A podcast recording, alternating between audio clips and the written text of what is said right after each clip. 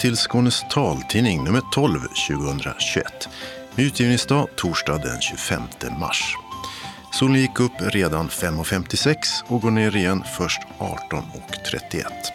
Och det betyder en dryg halvtimme mer ljus än för en vecka sedan. I olika studior idag sitter Mats Sundling och Dodo Parikas och fjärrtekniker är Martin Holmström. Medan det här är innehållet. Färre covid-inlagda i Skåne, men smittspridningen är kvar och vaccineringarna försenas. Färdtjänsten i Lund skulle tas över av nya bolag i höst. Men det beslutet är nu överklagat av de som kör idag. Sebastian Modin vann två skidlopp i årets enda världscuptävling. Ett år med coronan har fått idrottandet att minska och inom parasporten med nästan hälften. Oerhört tråkigt, säger Parasportförbundets ordförande. Men Paralympics i Tokyo blir av, fast utan utländsk publik och med massor av restriktioner. I ett år nu har Ann-Sofie Karlsson i Bromölla knappt vågat gå ut eftersom hon tillhör en riskgrupp för att få covid.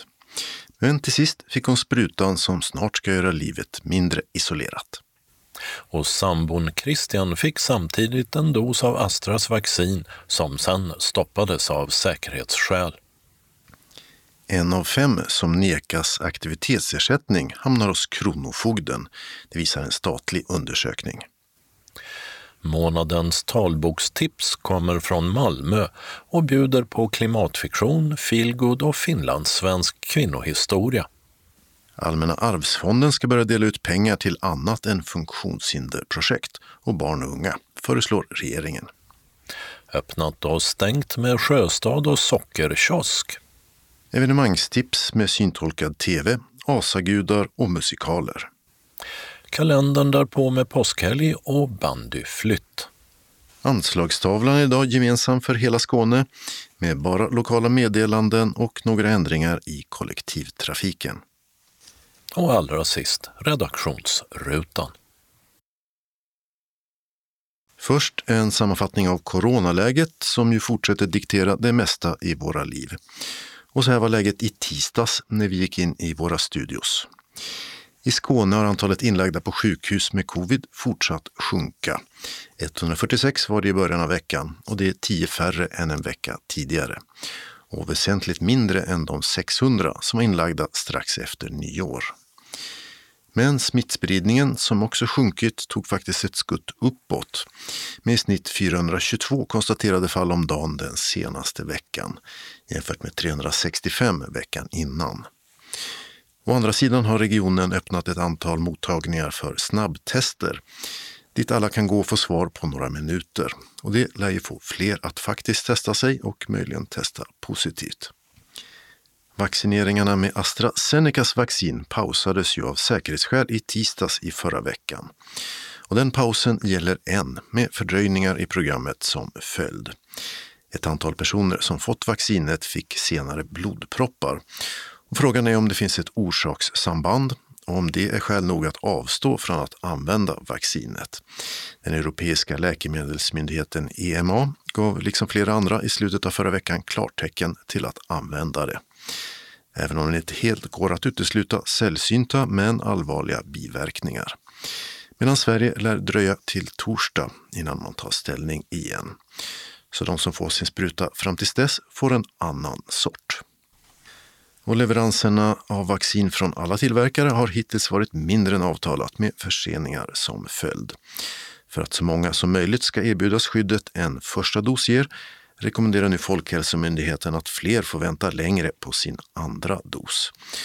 Och Region Skåne har nu förlängt den väntan från fyra till sex veckor för gruppen 65-plussare som tillhör den så kallade fas 2. Med undantag för en del som har till exempel nedsatt immunförsvar. Nu får 4 000 skåningar om dagen ett stick och hittills har 120 000 skåningar fått sin första dos. Brev med vaccinerbjudanden till 76 till 84-åringar fortsätter att skickas ut och den här veckan ska brev börja gå ut till nästa åldersgrupp, de som är födda mellan 1946 och 1951. Just nu kan det ta två till tre veckor innan man får en tid. Och för att få den gäller det som tidigare att ringa sin vårdcentral eller boka på 1177.se. Det är som tidigare frivilligt att vaccinera sig. Man får inte välja vilket vaccin man vill ha och det kostar ingenting.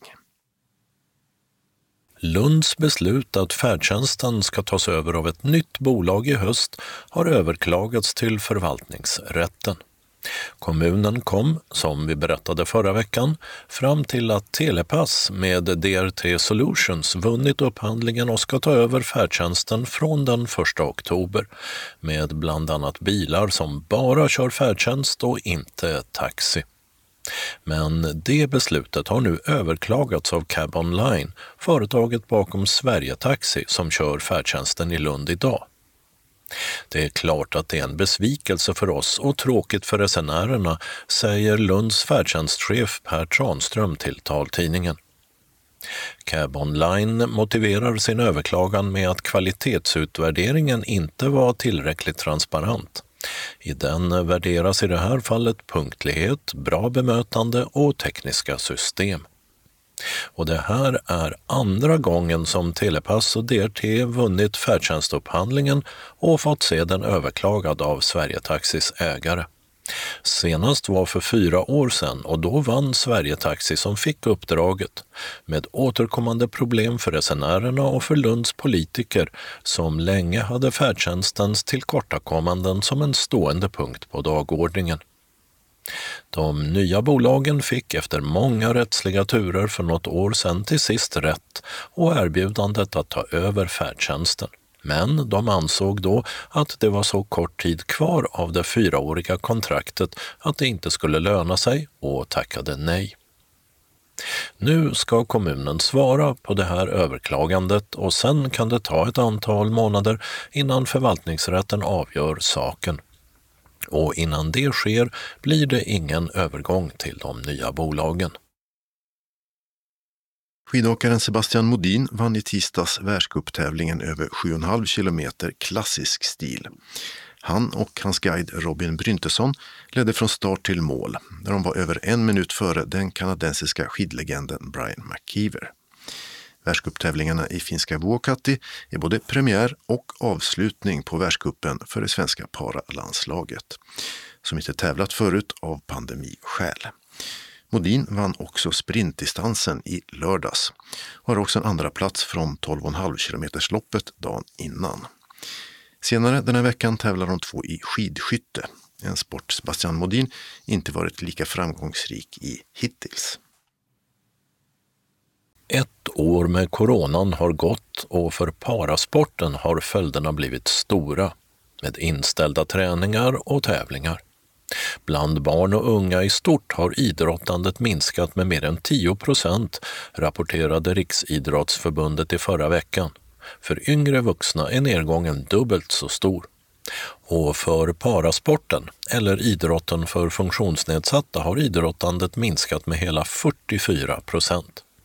Åsa Linares Nordlin är ordförande för Svenska Parasportförbundet. Oerhört tråkigt är det. Jag är inte förvånad att våra målgrupper drabbas hårt, det är ju inget konstigt. Det är ju ofta så att en grupp som redan är hårt drabbad drabbas hårdare i de här fallen. Varför drabbas den hårdare än andra idrotter? En, en stor del tror jag det är ju att många inte kan ersätta träningen med någonting annat. Att om man är i hallen och utövar sin idrott ett antal gånger i veckan så kanske man inte kan ersätta det med utomhusträning istället därför att naturen kanske inte är så tillgänglig eller man inte har ledarfunktioner på plats eller man behöver viss distans för att kunna utöva sitt idrottande. Och när vi ska hålla distans till varandra och inte vara nära så är det klart att då, då drabbas man hårdare. Och jag tror också att en, en del av, av våra utövare tillhör också riskgrupp själva. Och det är klart att då slår det hårt. Ja, FIF Malmö, den stora parasportföreningen i Skåne, har ju stängt sedan eh, i höstas med just hänvisning till att många medlemmar tillhör riskgrupper. Mm. Så de har helt stängt och det blir väl ungefär 0 procent eh, aktivitet just där. Hur skiljer det sig runt om i landet? Jag tror att det ser väldigt olika ut faktiskt. Jag vet att det, i några fall så har man haft aktivitet igång för barn. Medan, precis som du säger, som att andra föreningar stänger ner helt. Jag hörde var ett distrikt de hade tappat uppemot 63 procent. Så det skiljer nog väldigt mycket i, i landet hur man eh, agerar i den här frågan. Och sen är det ju så att vi i de olika regionerna så omfattas ju av olika restriktioner också. Och det har vi också behövt ta hänsyn till. Vad blir följderna för de som idrottar på olika nivåer om det inte blir någon träning? Ja, framför allt så tror jag att man har ju tråkigt. Vi idrottar ju också för, för den sociala gemenskapen. Förutom att man gillar idrott så är, handlar det mycket om att få den här sociala gemenskapen, träffa andra, man delar ett intresse, man utövar någonting ihop. Och att inte kunna göra det, det är klart att det är ju vansinnigt tråkigt. Och sen på sikt så är det klart att risken är stor så att det blir en ökad ohälsa hos målgruppen. Och det här gäller ju för alla människor. Men det är klart att det igen, det drabbar våra målgrupper ännu hårdare. För att om du har en funktionsnedsättning och i din vardag kanske använder sliter på din kropp på ett annat sätt än om du har full funktion. Eh, och om du då inte kan träna så är det klart att du kan få olika typer av belastningsskador och slitskador som blir värre om du inte kan hålla igång träningen. Andra idrotter är rädda för att inte minst barn och unga eh, lägger av för gott, att de blir kvar mm. i soffan. Mm. Helt enkelt även efter att coronan har slutat vara ett problem. Hur ser du på det? Jag tror att det är en överdriven rädsla. Vi är skapta för att röra på oss, vi människor. Eh, så att jag tror att, att när det väl släpper och vi kan börja röra på oss igen så så tror jag att folk också kommer att hitta tillbaka. Men det är klart, det är ju inte ett självspelande piano på något sätt utan det är någonting vi behöver jobba med. Jag tror också att det här kan vara en, en bra tid för oss av reflektion och fundera hur ska vi hur ska vi sätta igång? Allt det vi gjorde i vår förening, var det bra eller finns det saker som vi ska fundera över och kanske göra på ett annat sätt? Eh, så att jag tror att det krävs ett jobb när vi ska tillbaka. Visst är det så, det tror jag. Mm. Sen kan man förstås i princip i alla fall träna på egen hand. Man kan ju se att det är många som är ute och löptränar nu eftersom mm. gym och annat inte känns riktigt säkert då kanske. Ja, hur ligger det till med det? Egenträning där hemma? Ja, det där är jättespännande därför att vi fick direkt när coronan eh, slog till för ganska precis ett år sedan så fick vi särskilda medel från eh, Radiohjälpen för att just ta fram ett digitalt träningsverktyg. Vi har bland annat spelat in filmer med eh, flera av de förebilder som finns inom parasporten där de har fått gjort en instruktionsfilm om hur man kan träna hemma. Eh, och det är lite olika funktionsnedsättningar. Och att träna med det du har hemma. Du behöver inga särskilda verktyg utan du, du använder dig av det du har redan i ditt hem för att göra den här träningen. Så det finns. Så jag vet att det är många andra sådana initiativ som har gjorts och som fortfarande görs av andra organisationer också där man just försöker hitta vägar att inspirera varandra. Parasportgala går ju varje år sedan fem år tillbaka. Sist så blev den digital på grund av samma coronapandemi som vi ser idag. Mm. Hur blir det i år? Eh, det blir en gala i år också. Eh, I år så kallar vi den för en jubileumsgala.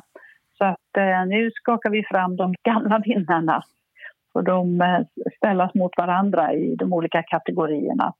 Eh, så att det blir en, en digital gala även i år med några olika inslag i galan. Då. Mm. Och anledningen eh, kan väl alla gissa då att det inte har varit några tävlingar så att det inte har blivit några vinnare med pokaler som man eh, kan prisa från det senaste året. Då. Ja men precis, så är det ju. Och eh, istället då för att ställa in det helt så skapades den här idén istället om att, att göra ett, ett jubileum. Och jag tycker det jag, tycker, jag, jag älskar ju baler. Jag tycker att vi, vi behöver ha någonting att glädjas åt. Jag tror att vi alla är ganska trötta på det här liksom, eländet nu. Så att ha lite glitter och glamour en kväll, det kan väl förgylla tillvaron för många, tänker jag. Sa Åsa Linares Norlin, ordförande för Svenska Parasportförbundet, till reporter Mats Sundling. Till Parasportgalan, som alltså hålls digitalt den 12 april, är ett antal synskadade idrottare nominerade till priser. Den här gången då för insatser under de senaste fem åren. Till utmärkelsen Jubileets lag är herrlandslaget i goalball nominerat med prestationerna under VM i Malmö 2018 bland motiveringarna. Till utmärkelsen Jubileets lag är herrlandslaget i goalball nominerat med prestationerna under VM i Malmö 2018 bland motiveringarna.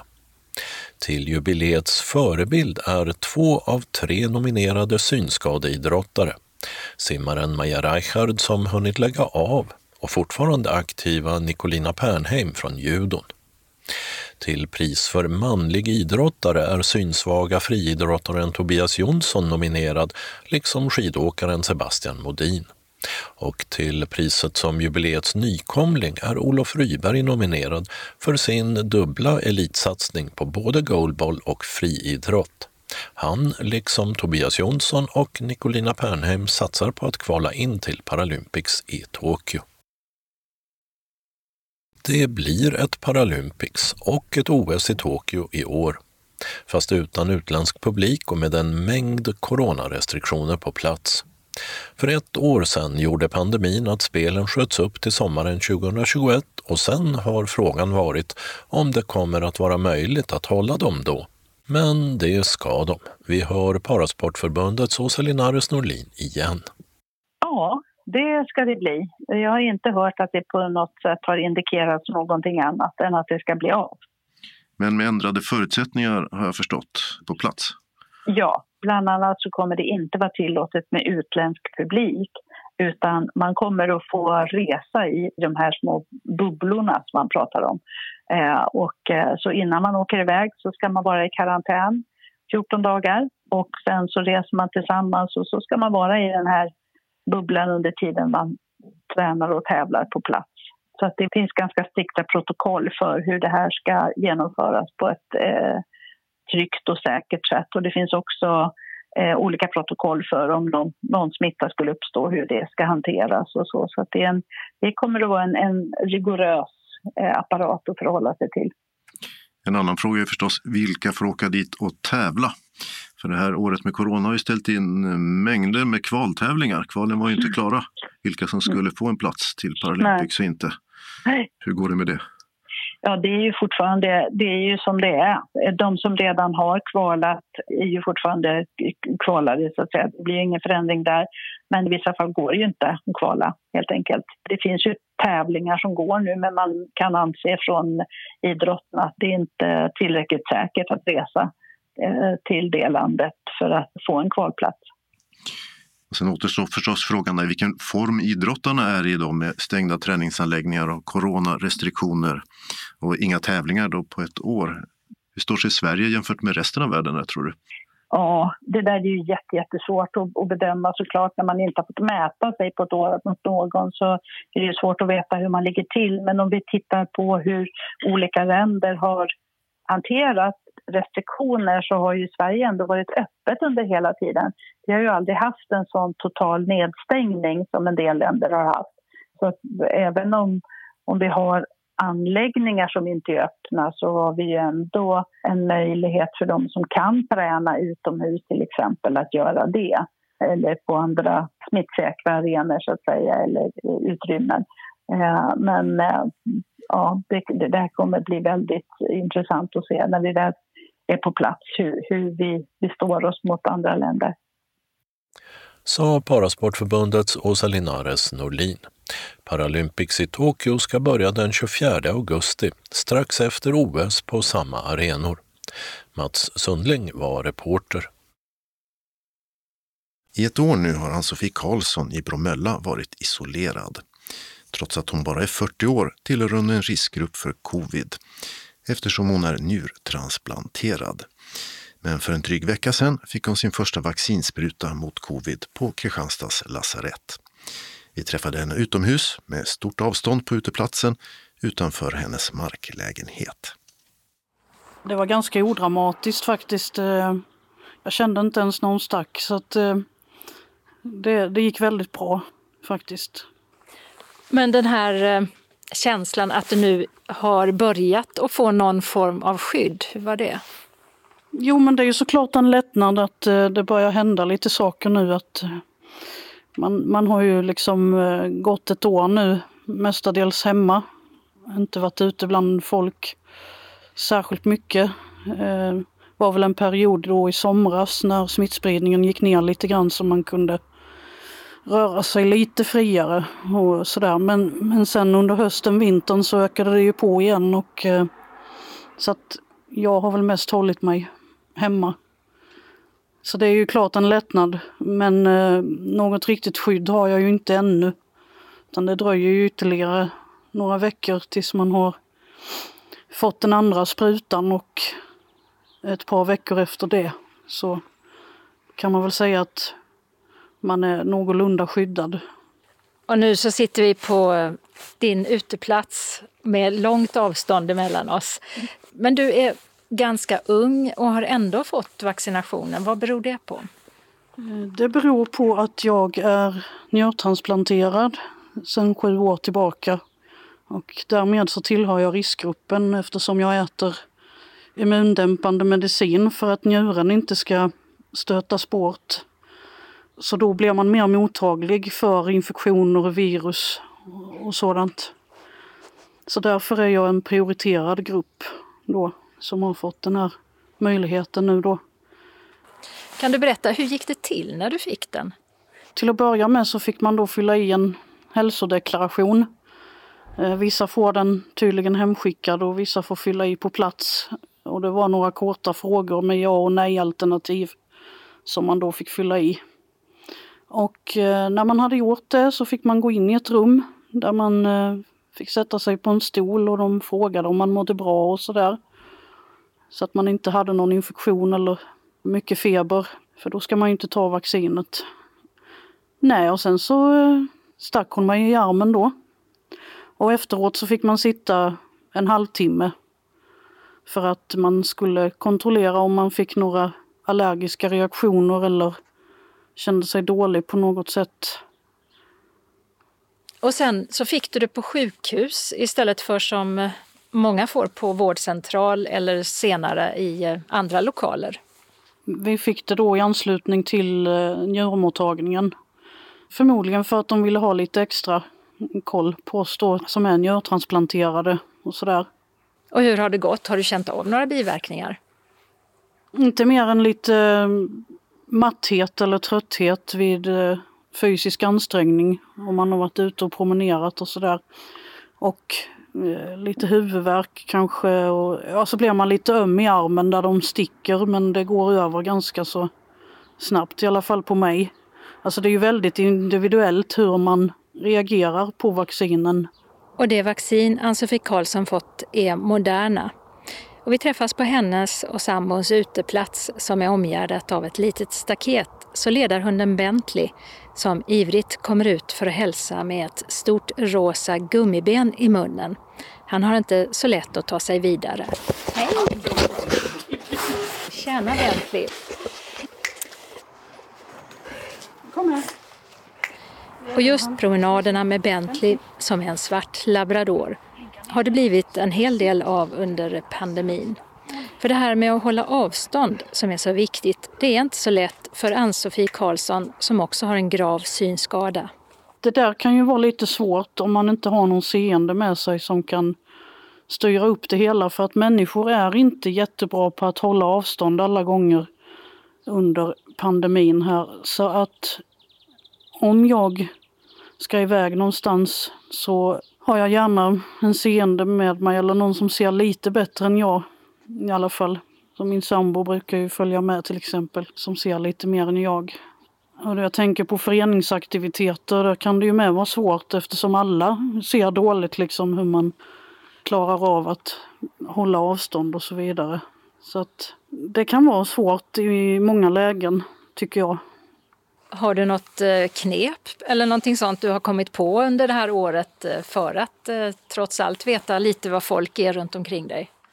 Ja, använda hörseln mycket och liksom om folk pratar och sådär. Och sen käppen är ganska effektiv om man har den framför sig och kör den med lite med den fram och tillbaka så, så flyttar sig folk i regel. Även om det inte är pandemi. så att, den har väl varit rätt effektiv. Om du eh, tänker tillbaka på den här tiden om ja, tio år, vad tror du att det är du kommer att minnas?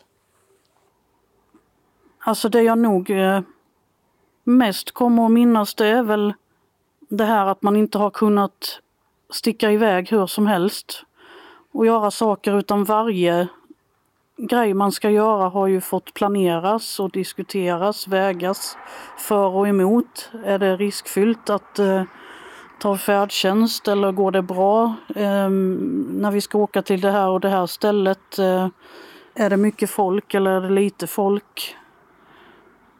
Det är väl det där att man har känt att det har blivit lite extra jobbigt för att man inte har vetat liksom om folk faktiskt kommer att eh, vara hänsynstagande eller bara springa på som vanligt och trängas och, och sådär. Jag har ju undvikit eh, liksom mataffärer och sånt just för att där vet man att det kan bli trängsel på vissa platser i butiken med vissa hyllor och eh, diskar och sådär som är populära liksom. Så det, det, har jag ju skickat min sambo till att handla mest. Ja men det är väl sådana saker.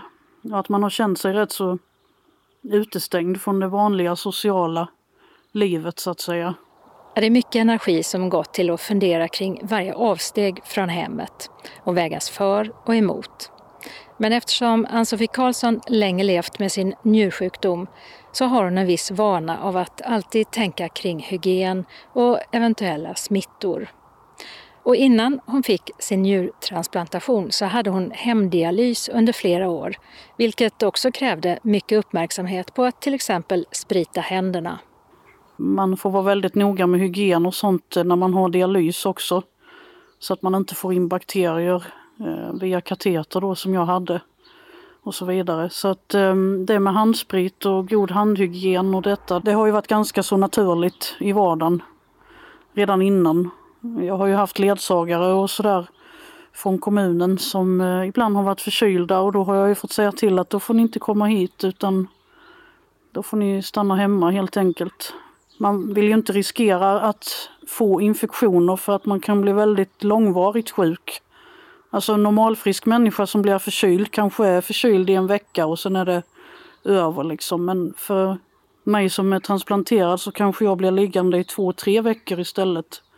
Och måste äta antibiotika och sånt där för att bli av med det. Ja, det har varit tufft ibland. Och oron för att bli smittad den har förstås funnits där. Men det gäller också att försöka hitta på annat än enbart att tänka på risken för att bli smittad med covid-19 och att trots allt försöka att sysselsätta sig. Ja, men man försöker ju liksom att hitta på saker som får en att må bra lite grann också. Som, så att man inte bara tänker på det här att åh, nu är det pandemi och det är så tradigt och, usch, och kan jag bli smittad nu och allt det här liksom. Har du börjat med någonting nytt som du inte har hållit på med förut eller så? Jag har börjat skriva lite grann. Jag har alltid tyckt om att skriva men jag har börjat lite mer nu och kommit igång med någonting som kanske kan bli någonting men jag vet inte vad det blir i så fall ännu. Kanske bara en novell eller en bok eller en, något jag skriver för mig själv. Vi får se. Vad skriver du om? Ja, eftersom jag gillar deckare och så, så är jag väl inne på det spåret lite grann. Och sen har jag skrivit om eh, pandemin en hel del eftersom det intresserar mig det här med människors beteende. För många beter sig ganska hänsynslöst i den här pandemin och eh, jag har väl bloggat en del om det och vad jag tycker att folk bör tänka på och, och sådär i förhållande till oss som är i riskgrupp. Och att man bör visa större hänsyn och så vidare. Mm, genom att hålla avstånd och kanske stanna hemma lite mer och sådär. Marklägenheten som Ann-Sofie och hennes sambo bor i består av två rum och kök. Och så den härliga uteplatsen som ibland badar i sol när inte molnen är i vägen. Och där bor också förutom hunden Bentley katten Nelly och för att få en känsla av hur de har det i sin bostad så ber jag Ann-Sofie att ta med sig min bandspelare in till en favoritplats i lägenheten. Här får du den. Okej, och hur gör jag? Du har nu uppåt är mikrofonerna. Den är Den är påslagen. på, du behöver inte jag- röra någonting. Jag kan bara prata ja, liksom. Bara prata. Och katten låter också. Här har jag då vardagsrummet. Som är ganska stort och högt i tak är där också. Och eh, här har jag min favoritsoffa som jag brukar ligga och läsa i, lyssna på musik, titta på tv ibland. Som är väldigt mjuk och skön. Det är väl min absoluta favoritplats här i lägenheten.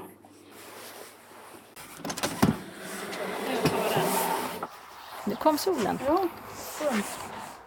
Och när du om eh, några veckor får den andra sprutan och att det sen går ytterligare en tid och du kan känna dig lite mera eh, fri från det här med smittrisken. Vad längtar du efter då? Nej, men att man kan gå ut och ta en fika eller käka lunch, eh, träffa en vän, åka bort någonstans, kanske till våren, sommaren och koppla av lite så att man får lite luftombyte nu efter den här tiden. Kom här. Där är han? Ska vi se. Äntligen. Kan ligga ner här. Sitt. Ja, sitt då. Ann-Sofie Karlsson som bor i Bromölla intervjuades av Åsa Kjellman Erisi. Och vi hörde också hennes ledarhund Bentley. I förra veckan så stoppades alltså AstraZenecas vaccin mot covid i Sverige, liksom i många andra länder, eftersom det inte kunde uteslutas att ge biverkningar som blodproppar och blödningar. Och Christian Tiberg, som är sambo med Ann-Sofie Karlsson som vi hörde i förra reportaget, har nyligen blivit vaccinerad med just AstraZenecas vaccin. Ja, eftersom sambon är eh, njurtransplanterad så fick jag också eh, vaccinet inne på njurmottagningen i Kristianstad. Och eh, de är så professionella så det kändes inte ett enda dugg att få vaccinet. Allting var smärtfritt. Och har du fått några eh, biverkningar? Jag hade lite ont i armen och eh, hade feber i några timmar. Men i, i övrigt ingenting. Och sen eh, häromdagen så kom det här stoppet där man då tillfälligt stoppar AstraZenecas vaccin. Vad tänkte du när du hörde det?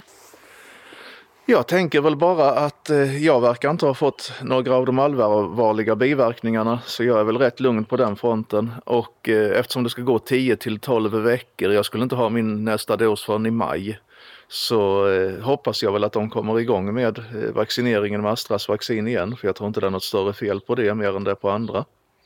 Så du blev inte orolig eller så?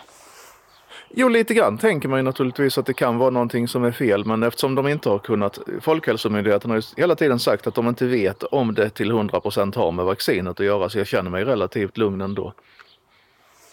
Tycker du att det är bra att de stoppade tillfälligt för att utreda det? Ja, det är det ju alltid. Om de är rädda för att folk ska kunna dö av det så ska de ju stoppa det. Naturligtvis. Och hur känns det att ha fått eh, en första spruta? Ja, det känns jättebra för den kommer ju att börja här inom, eh, ja, i två, inom tre veckor ungefär efter första vaccinationen så har man fått ett visst skydd. Så det känns ju jättebra eftersom jag är ganska mycket ute och handlar och gör de saker som behövs ute i samhället när inte Ann-Sofie kan göra det. Det sa Christian Tiberg och i maj ska han alltså få sin andra vaccinspruta. Reporter var Åsa Kjellman Erisi. Var femte som nekats aktivitetsersättning av Försäkringskassan hamnade hos Kronofogden. Det visar en ny rapport från ISF, Inspektionen för socialförsäkringen. Många unga vuxna som får nej får inte heller jobb eller insatser från Arbetsförmedlingen som det tänkt. Istället tvingas fyra av tio söka ekonomiskt bistånd från kommunens socialtjänst för att kunna betala mat och hyra. Och en av fem som nekats aktivitetsersättning fick alltså så dålig ekonomi att de hamnade hos Kronofogden. Det är fler än andra grupper i samma ålder.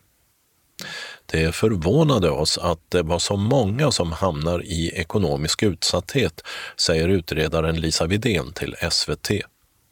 ISF skriver att de följt nära 3 000 personer mellan 20 och 24 år som under åren 2015 och 2017 fått avslag på sin ansökan om aktivitetsersättning.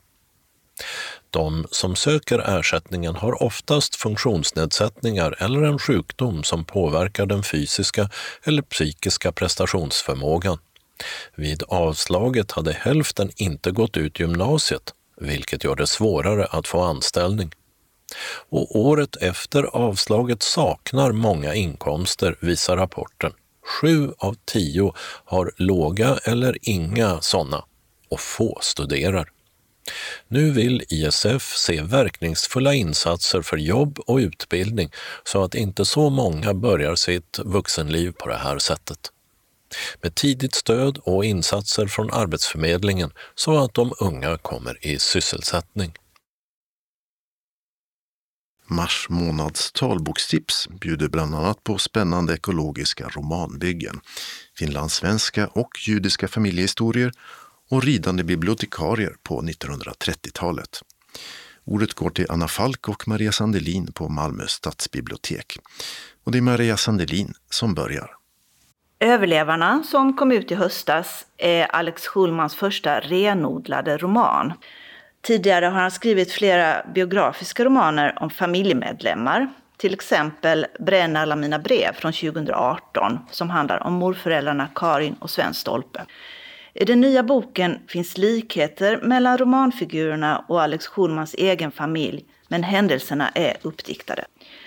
Boken börjar med en våldsam scen och läsaren kastas rakt in i händelsernas mitt. Vad är det som har hänt? Inte förrän man kommer till slutet får man hela svaret. Berättelsen utspelar sig på två tidsplan ett nu-plan där tre bröder åker till barndomens sommartorp för att sprida mammans aska. Och i barndomen som var präglad av föräldrarnas förkärlek för alkohol. Mamman var lynnig och oberäknelig, pappan ofta melankolisk. Men däremellan fanns det också mycket kärlek. I den här miljön blir mellanbrodern Benjamin en känslomässig seismograf som tidigt avläser humörsvängningar hos föräldrarna. Dåplanet utspelar sig till stor del på torpet där familjen tillbringar somrarna. Pojkarna simmar, läser serietidningar och gräver ner tidskapslar. Men en sommar inträffar något fruktansvärt som kastar sin skugga över resten av familjemedlemmarnas liv. Den här boken finns som talbok med text och punktskrift. Talboken är på 5 timmar och 55 minuter och det är Ove Ström som är inläsare. Uh, har du läst Alex Schulman som bloggare på sin tid?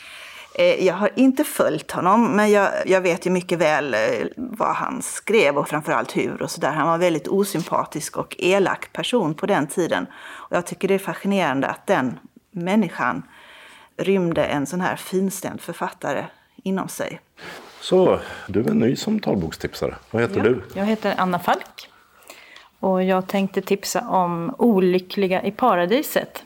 Varför mår vi dåligt när allt är så bra? av Christian Ryck. Den kom nu i år. I den här boken utforskar psykiatern Christian Ryck ett både angeläget och omdiskuterat ämne, nämligen den psykiska ohälsan i dagens Sverige. Han gör det på ett både resonerande och historiskt tillbakablickande vis och börjar med en berättelse om sin egen mormor Lisen. Hon föddes 1914 och förlorade sin mamma i spanska sjukan när hon bara var fem år gammal. Under de drygt hundra år som gått sedan dess har vi fått ökad livslängd, mer frihet, ökad jämställdhet och välfärd. Men ändå mår vi inte bättre. Och hur kan det komma sig? Vi lever i ett samhälle där psykiatriska diagnoser som till exempel utmattningssyndrom ökar. Många människor tar antidepressiva läkemedel och en allmän känsla av stress tycks hänga över oss. Beror det här på ensamhet, på våra förväntningar, på att vi tillbringar så mycket tid bakom mobil eller datorskärmar, att allt går för fort eller kanske på att vi äter ohälsosamt? Vilken roll spelar genetiska förutsättningar och vad betyder faktorer i vår miljö för hur vi mår? Var går gränsen mellan det som är friskt och sjukt?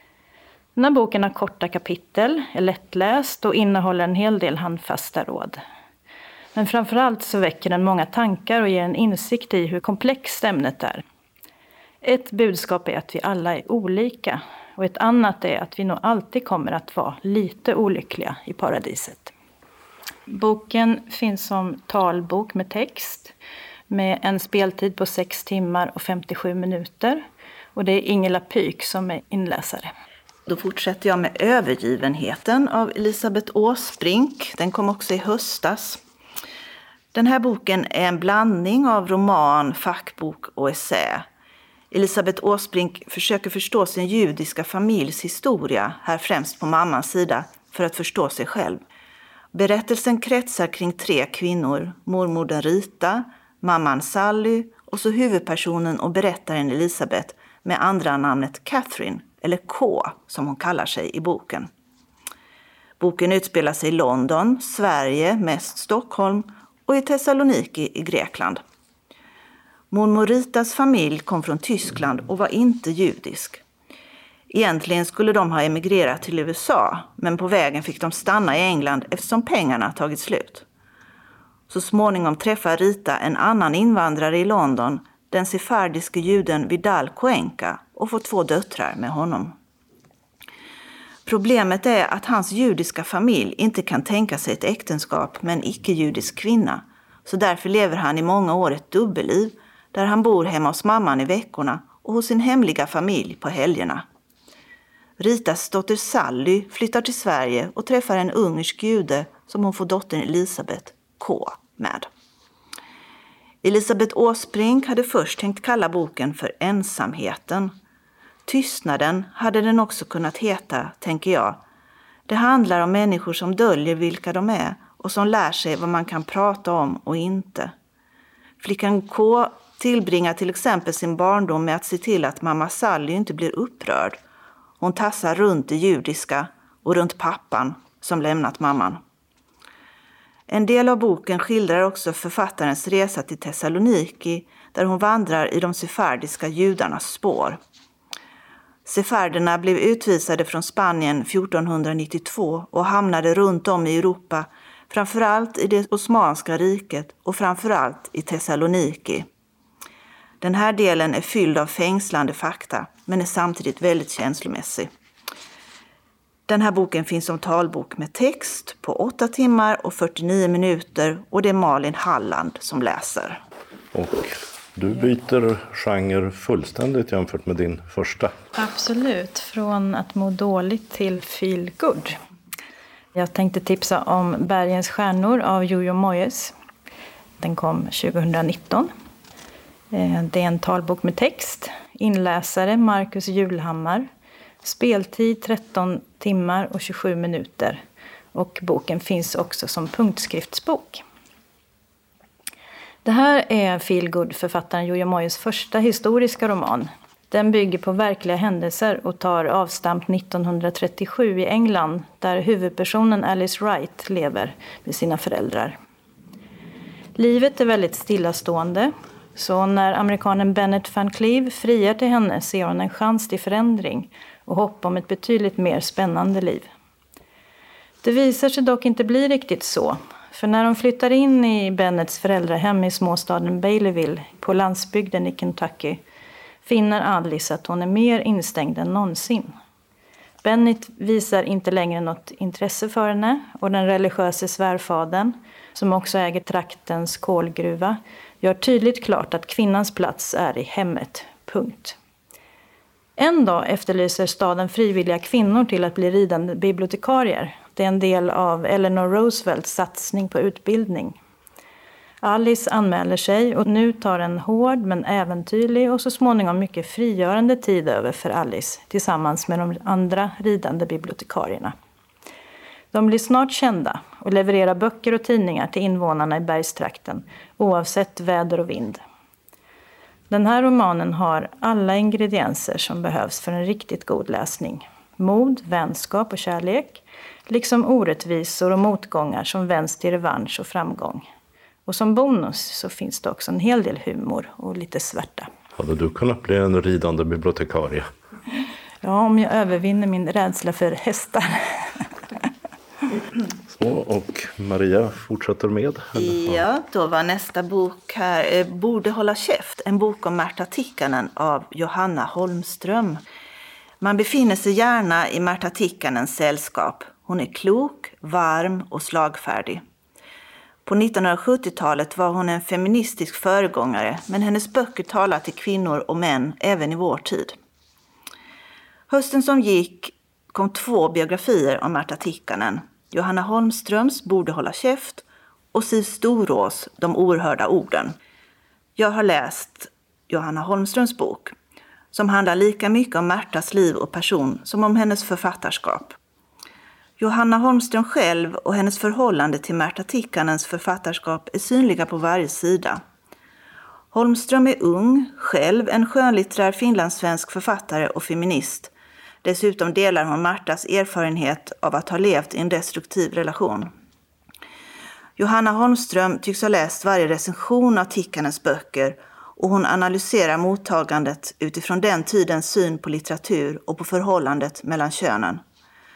Hennes inställning är generellt positiv och inkännande men som en röd tråd genom boken löper frågan om varför Märta stannade kvar i det äktenskap som hon beskrivit i århundradets kärlekssaga med författaren och konstnären, egocentrikern och alkoholisten Henrik Tikkanen.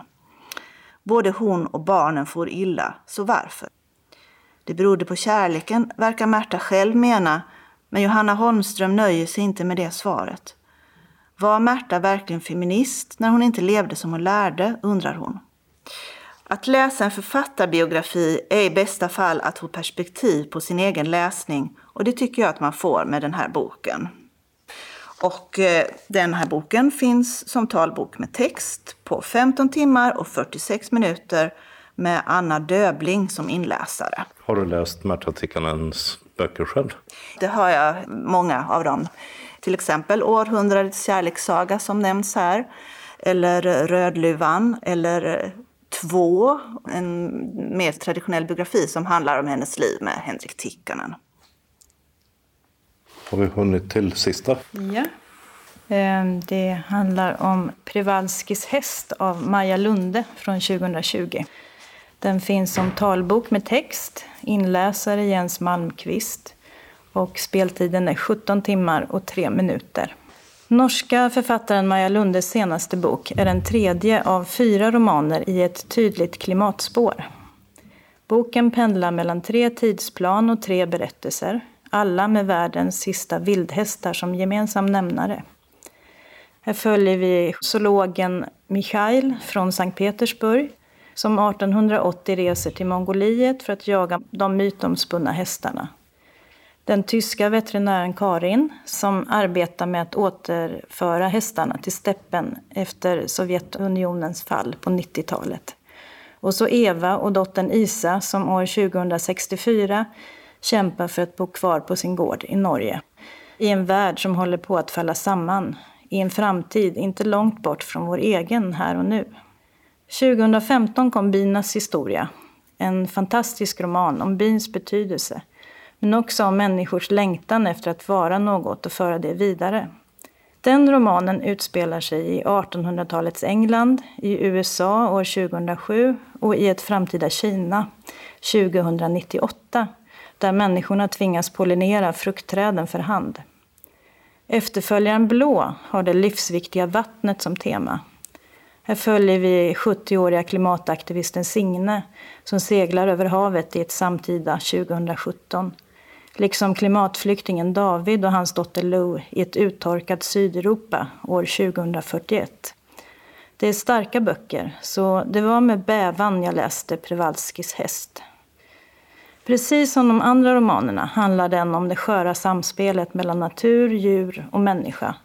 Men också om förhållandet mellan föräldrar och barn. Och precis som i föregångarna, fast kanske ännu mer här, sugs man in i handlingen och stämningen och kan omöjligt sluta läsa. Det är djupt berörande. Och Maja Lunde är också manusförfattare och barn och ungdomsboksförfattare. Och hon kan verkligen konsten att fängsla sin läsare. avslutade Anna Falk på Malmö stadsbibliotek som tillsammans med kollegan Maria Sandelin valt ut följande böcker. Överlevarna av Alex Schulman. Olyckliga paradiset. Varför mår vi så dåligt när allt är så bra? av Kyhan Ryck. Övergivenheten av Elisabeth Åsbrink. Bergens stjärnor av Jojo Moyes. Borde hålla käft. En bok om Märta Tikkanen av Johanna Holmström. Och Przewalskisk häst av Maja Lunde. Dessutom nämndes De orörda orden av Siv Storås, Binas historia och Blå, bägge av Maja Lunde, samt Århundradets kärlekssaga, Rödluvan och två, alla med Märta Tikkanen som författare. Och reporter var Dodo Parikas. Reglerna för Allmänna arvsfonden bör ändras så att målgruppen breddas från unga och personer med funktionsnedsättning till också äldre personer. Det föreslår regeringen i en proposition. Regeringens förhoppning är att arvsfonden framöver ska bidra till ökad delaktighet, livskvalitet och minskad social isolering hos äldre. Det säger socialminister Lena Hallengren i ett pressmeddelande. Allmänna arvsfonden har funnits sedan 1928 och pengarna kommer från dödsbon utan arvtagare. Enligt dagens regler kan man söka och få pengar därifrån för ideella projekt för barn, ungdomar och personer med funktionsnedsättning. Men fonden har med dagens regler ibland haft svårt att hitta projekt de kan stödja. Nu vill regeringen att fonden ska kunna dela ut pengar till verksamheter för personer över 65 år. För det krävs att riksdagen ändrar i lagen och den nya lagen bör enligt regeringens förslag träda i kraft den 1 juli i år. Öppnat och stängt. I Limhamn i Malmö har speltidnings och godisbutiken Direkten öppnat på Packhusgatan 3 i hörnet till Magasinsgatan. Och det är i den nya stadsdelen Limhamns sjöstad som ligger norr om de gamla cementsilorna och söder om Ribersborgsstranden. I samma område har blomsterhandeln i början av Limhamnsvägen stängt för gott. Medan restaurang Little Littery öppnat på Gjutformsgatan 8B. Och den lundensiska bagerikedjan Sankt Jakobs Stenungsbageri har slagit upp dörrarna på Barlastgatan 28 nära Sjöscoutkårens plats vid kajen. I Malmö har kebabrestaurang Middle East på Södra Förstadsgatan 90 tvärs över korsningen från ICA-butiken stängt för gott och ett stenkast närmare Möllevångstorget har kaféet Vetni stängt för gott. Namnet det tog de från Skomakeriet med mera i samma lokal som gjort sig känt för sin handskrivna skylt med texten Vet ni? Klackning 45 kronor. Caféet, liksom klackbaren, låg på Smedjegatan i hörnet mot Norra Skolgatan. Dyra affischer med Vetni-skylten som förlaga går fortfarande att köpa av en hipster med e-handel. I Hör öppnade i helgen konditoriet och konfektbutiken Sockerkiosken på Järnvägsgatan 14. I lokalen som ligger snett över gatan från stationen låg konditoriet Brödboden mellan åren 1910 och 2014 då de stängde. Det nya har öppet tisdag till lördag. I Sjöbo har second hand-klädbutiken Déjà Vu öppnat på Västergatan 15. De vill vara ombud för den som vill sälja sina finare gamla kläder. Och där säljs också barnleksaker och så går det bra att byta barnböcker mot en avgift.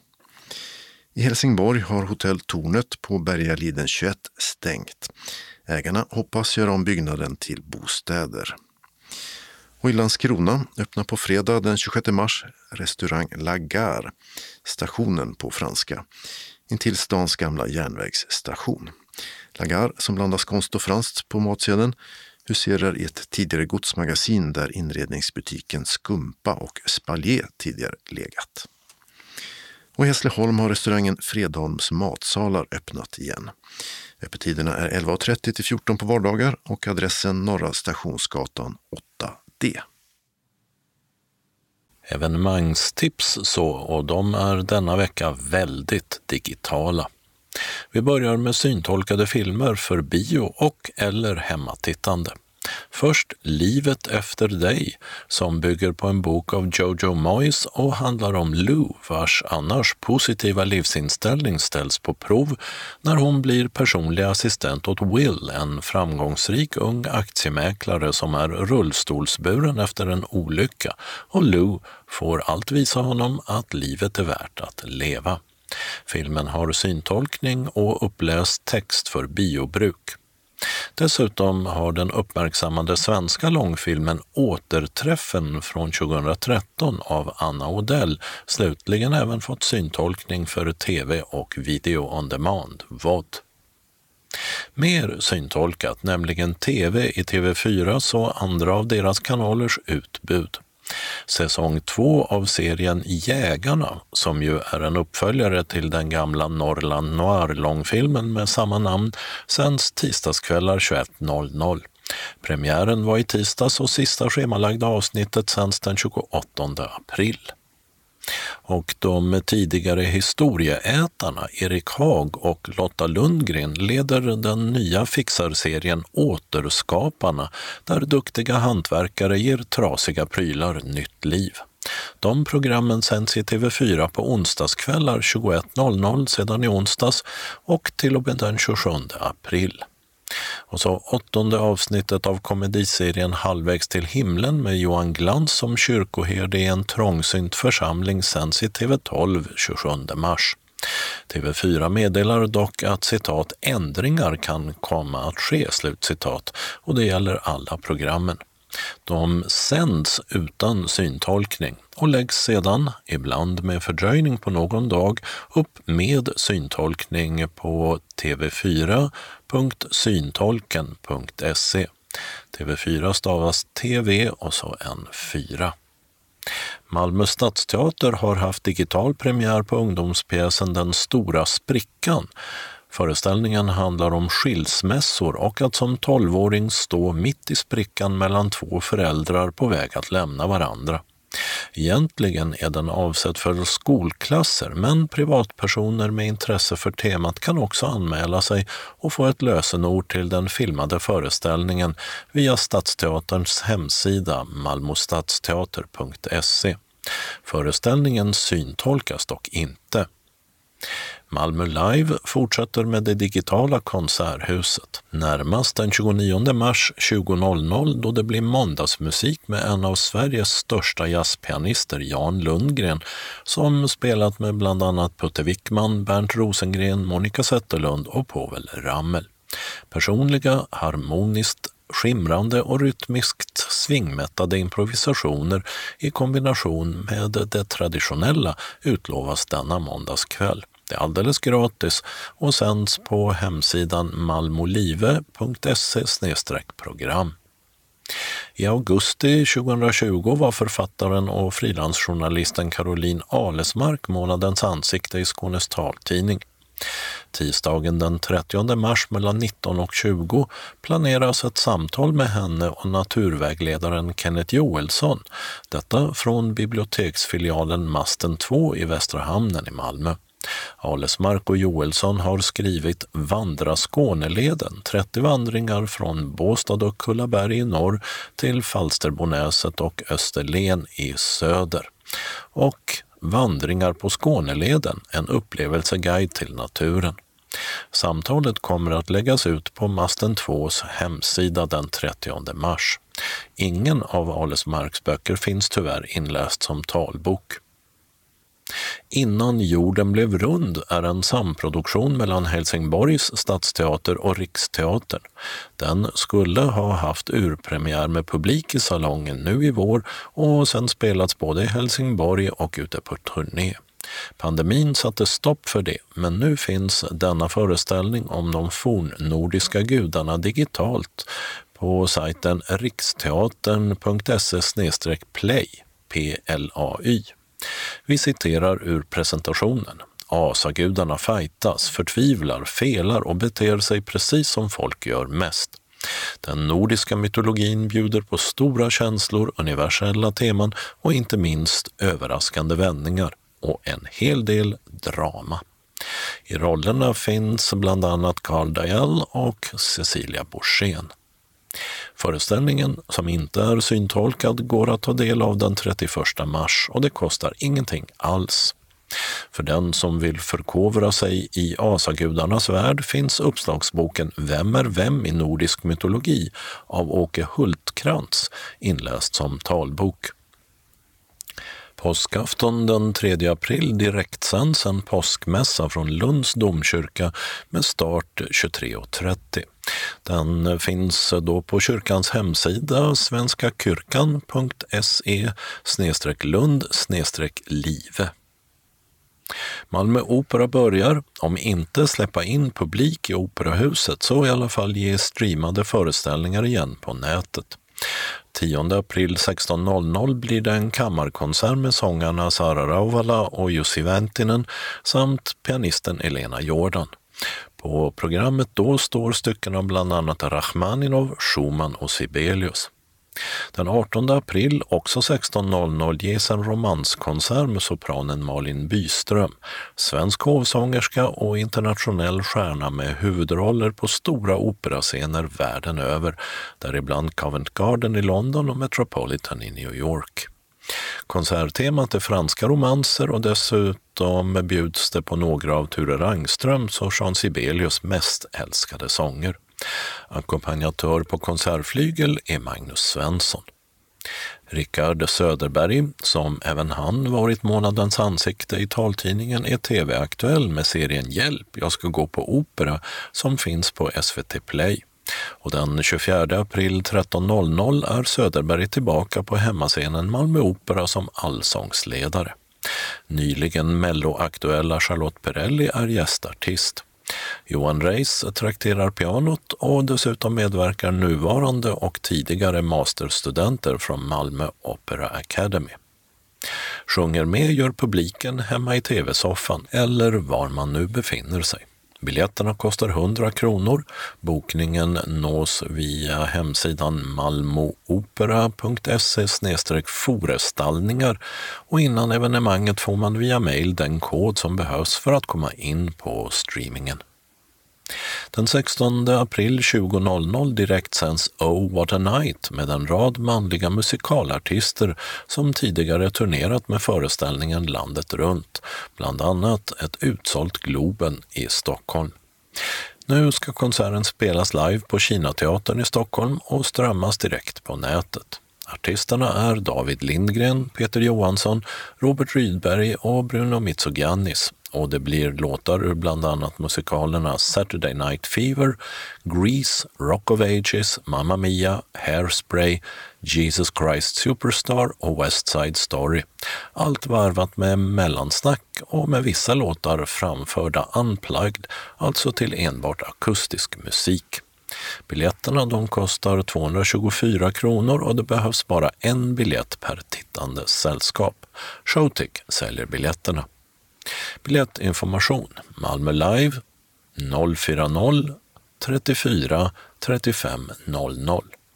Malmö Stadsteater 040 20 86 10. Malmö Opera 040 20 85 00 och Showtick 0771 13 43 00. Kalendern för årets eh, trettonde vecka, stilla veckan eller passionsveckan, börjar måndagen den 29 mars då palmsöndagen passerat och det är blå måndag. Eventuellt härstammar detta namn från att katolska kyrkor i Sydtyskland en gång i tiden kläddes i blått denna dag. Och den här veckans flera färgdagar låg ursprungligen i fasteveckan, men eh, folk rörde till det och så gick det som det gick. Påsklovet tar sin början i Skåne denna dag, medan till exempel Stockholm och Göteborg väntar med sitt skollov till veckan efter påsk. 150 år fyller det cirkelrunda och kupolförsedda konserthuset Albert Hall i London, kanske mest känt för sina sommarkonserter The Proms, som drog igång redan 1890 och där den tv-sända avslutningskonserten i september är mäkta populär även här i Sverige. Sitt namn har konserthallen efter drottning Victorias make, prins Albert. Namnsdagsbarnen de heter Jonas och Jens. Tisdagen den 30 mars bär i stilla veckan namnet Vit tisdag och även det namnet är inlånat från fastan. I det här fallet handlar det om fettisdagen som fått nytt namn, eventuellt för att mjölet till fettisdagsbullarna är just vitt. Bandy-VM skulle ha spelats med start detta datum men är framflyttat till i oktober och ska enligt nuvarande planer spelas i ryska Irkutsk. Och hade IKEA-grundaren Ingvar Kamprad fortfarande levt så skulle han ha fyllt 95 år. Holger och Holmfrid kan fira namnsdag. Onsdag 31 mars är det dymmelonsdag och det namnet går tillbaka på att kyrkklockorna förr skulle ljuda dämpat denna dag så kläppen i metall byttes ut mot en tillverkad i trä och det var den som kallades för dymmel. Göteborg eller Gothenburg Horse Show är en stor årlig internationell inomhustävling i ridsport. Den skulle ha dragit igång detta datum i arenan Scandinavium men är stoppad. Inte på grund av covid utan ett lömskt hästherpesvirus. Och Noah och Ester är det som har namnsdag.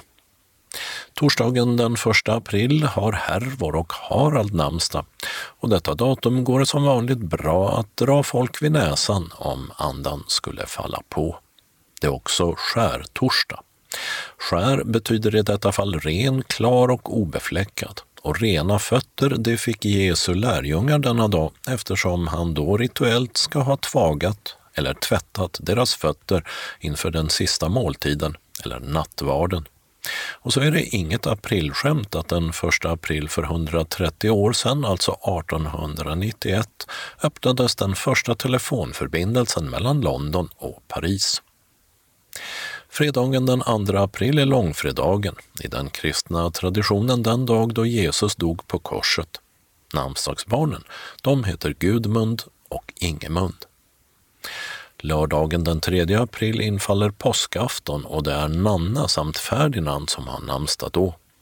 60 år fyller den amerikanske skådespelaren Eddie Murphy Karriären. Den startade för honom i början av 1980-talet tack vare Murphys medverkan i tv-showen Saturday Night Live.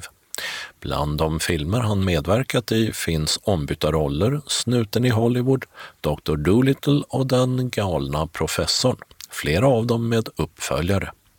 Och lagom till 60-årsdagen återupplivade han förra året även sin rollfigur från komedisuccén En prins i New York som hade premiär 1988. Men denna comeback för prinsen har inte alls tagits emot lika välvilligt som den första filmen om en afrikansk hittepåprins på vift i New York. Och den som vill eh, ta del av djurdoktorn Dolittle som Murphy alltså spelat, men i form av barnböckerna av Hugh Lofting har en rad titlar att välja på både i talboksversion och i punktskrift. Söndagen den 4 april tar veckan slut. Då är det påskdagen och Marianne och Marlene firar namnsdag. Och det är den dag då Jesus skall ha återuppstått vilket även är allmän flaggdag i Sverige. Anslagstavlan innehåller några lokala meddelanden och ändringar i kollektivtrafiken. Först ett meddelande från SRF Lundabygden som bjuder in till ännu en pandemianpassad studiecirkel via telefon. Vardagstips är en studiecirkel där du får bra och användbara tips i din vardag av vår cirkelledare Simon Tienso. Det ges också möjlighet till trevliga diskussioner där cirkeldeltagarna får möjlighet att ge tips och utbyta erfarenheter. Studiecirkeln hålls på onsdagar mellan klockan 13.30 och 15.30 via telefon.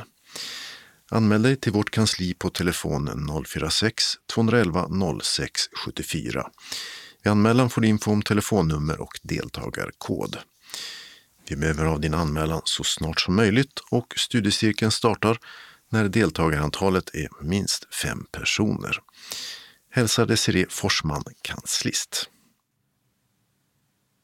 SRF Västra Skåne har ett meddelande till alla medlemmar i Helsingborg, Höganäs, Landskrona och Svalöv. Och det gäller motionscykel och påskstängt. Till föreningen har en medlem skänkt en motionscykel som nu finns på kansliet. Det går bra att ringa dit för att boka tid för träning på telefon 042 15 83 93. Och kansliet kommer att vara stängt torsdag den 1 april 2021 och öppnar inte förrän efter påsk. Glad påsk hälsar Monica Kylén Stjärna. Så har vi ett referat från SRF Västra Skånes årsmöte som hölls 8 mars per telefon. Mötesordföranden var Björn Tuvesson Alm, ombudsman från DOS. Röstlängden fastställdes till sju medlemmar. Dessutom deltog en stödjande medlem och en inbjuden deltagare. Till ordförande valdes Hans Olin. Till styrelsen valdes enhälligt Gunnel Lovén Gussing, Christer H Persson och Jon Torenäs.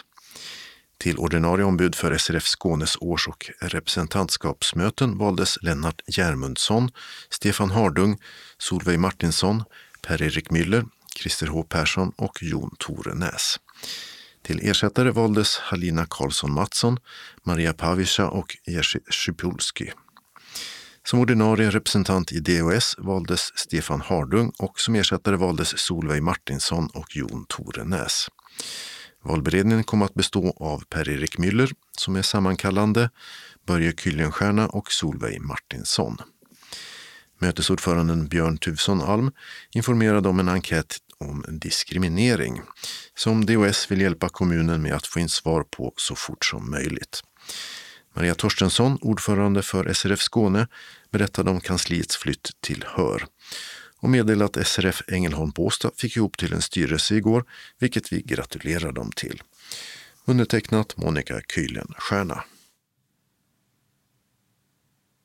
Så till några tillfälländringar som berör den regionala och sen lokala busstrafiken. I Lund arbetar man vidare på Fjällvägen där regionbusslinjerna 126 och 127 kör, liksom stadsbuss 4.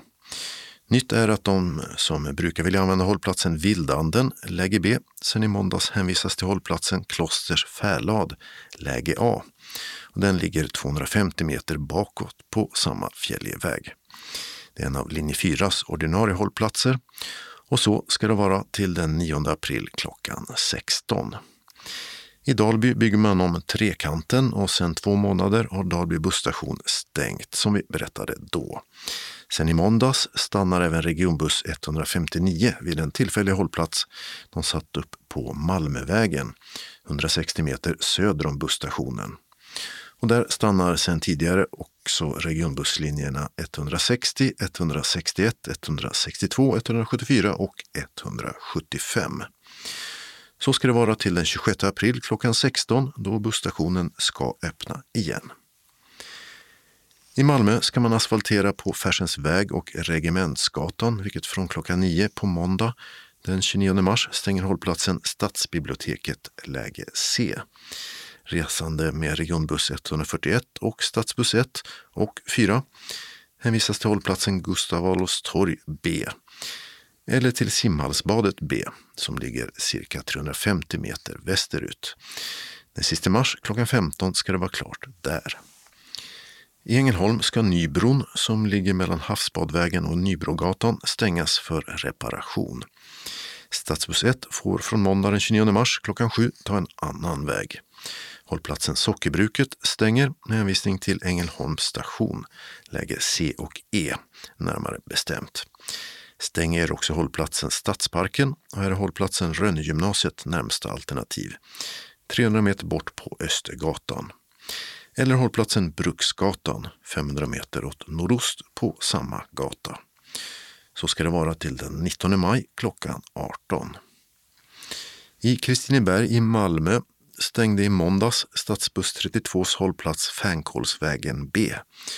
Bussarna mot Österhamnen stannar istället vid en tillfällig stolpe cirka 100 meter bakåt, motsatt bussens färdriktning på Kristinebergsvägen. Och i Malmö ska man slutligen också bygga ett nytt hus på Östra Farmvägen, vilket från måndag den 29 mars klockan 7 flyttar på stadsbuss 33s hållplats Katrinelund läge C. Bussarna mot ön stannar från och med då vid en uppsatt stolpe cirka 90 meter framåt i färdriktningen. Och så ska det vara där ända till den 1 september. Och det var allt vi hade att bjuda på i den här veckans Skånes taltidning. Nästa nummer kommer nästa vecka och då är det påsk, vilket betyder att vi gör tidningen ännu tidigare än vanligt. Och det betyder i sin tur att meddelanden som är avsedda för den veckans anslagstavla behöver vi ha oss tillhanda senast på fredag denna vecka. Skånes taltidning ges ut av Region Skånes psykiatri och habiliteringsförvaltning. Ansvarig utgivare är Martin Holmström. Postadress Jörgen Ankersgatan 12, 211 45 Malmö. Telefon 040-673 0970. E-post Skanes taltidning snabela skane.se och hemsida skanestaltidning.se. Observera att CD-skivorna inte ska skickas tillbaka till oss. Såväl skivor som kuvert kan läggas i brännbara sopor när ni inte längre vill ha dem. Vi hörs igen. Hej då!